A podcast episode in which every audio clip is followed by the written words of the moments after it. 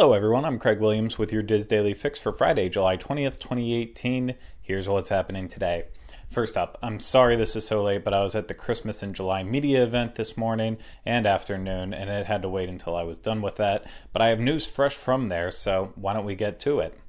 So, first off, Disney Parks blog announced a few weeks back that Toy Story Land would get some special seasonal fun, including holiday songs on alien swirling saucers and more.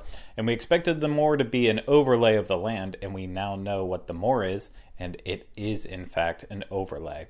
Yes, it's already adorned with Christmas lights year round in Toy Story Land, but we're talking about extra decorations on the statues as well as uh, all throughout the land. And then there's also going to be Christmas music throughout the entire area. So there's even another secret that was mentioned, but I promised that I wouldn't share it because they don't know if it's actually going to happen or not. If it does, it's going to be amazing. So, uh, with the decor down Hollywood Boulevard and Sunset Boulevard around Echo Lake, and now with Toy Story Land, it seems like Hollywood Studios is going to be the go to place for Christmas cheer this year, or at least mine. Now, sticking with the Christmas subject, the Christmas Tree Trail has been such a success the past two years at Disney Springs that it will see another expansion this year. Another five trees will be added this year, uh, bringing the total up to 25. It was 20 last year and 15 the year before. And the new trees will feature Haunted Mansion, Star Wars, Nordic Winter, which is kind of the overall theme of uh, merchandise in, in, Disney this holiday season. Uh, then the four parks and Nostalgic Mickey and Minnie. Sorry, stumbled there on Mickey. Uh, also, due to guest demand, select ornaments seen on the trees in the Christmas tree trail will be available for purchase. So, a lot of money is probably going to be spent there.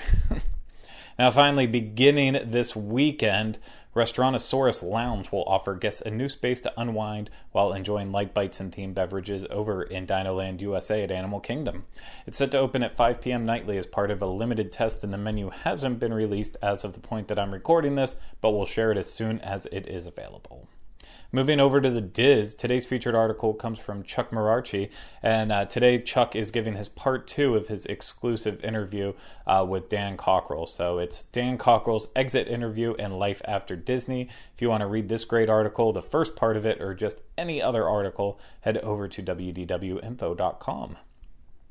And trending on the boards today is a thread titled World Showcase Lovers, although there is a typo in the title and it, uh, it says Shower Case, that was started by poster Gray's Lover Girl, who asked if you only had time and you could only pick one movie slash small attraction for your family and World Showcase, what would be your preference? Posters are jumping in to share their favorites along with their reasons for choosing them. Uh, to join in on this great discussion, stop by disboards.com and head to the Theme Parks Attractions and Strategies Forum. Now, because of illness and travel this week, there's going to be no Disney dining show at all today, so don't expect that. We're going to try to have something else up that's fun, but uh, Connecting with Walt will be available later today on iTunes, as it always is. Wrapping things up with the weather out in Anaheim all weekend, temperatures should be in the mid to upper 80s with lots of sun and lows in the upper 60s.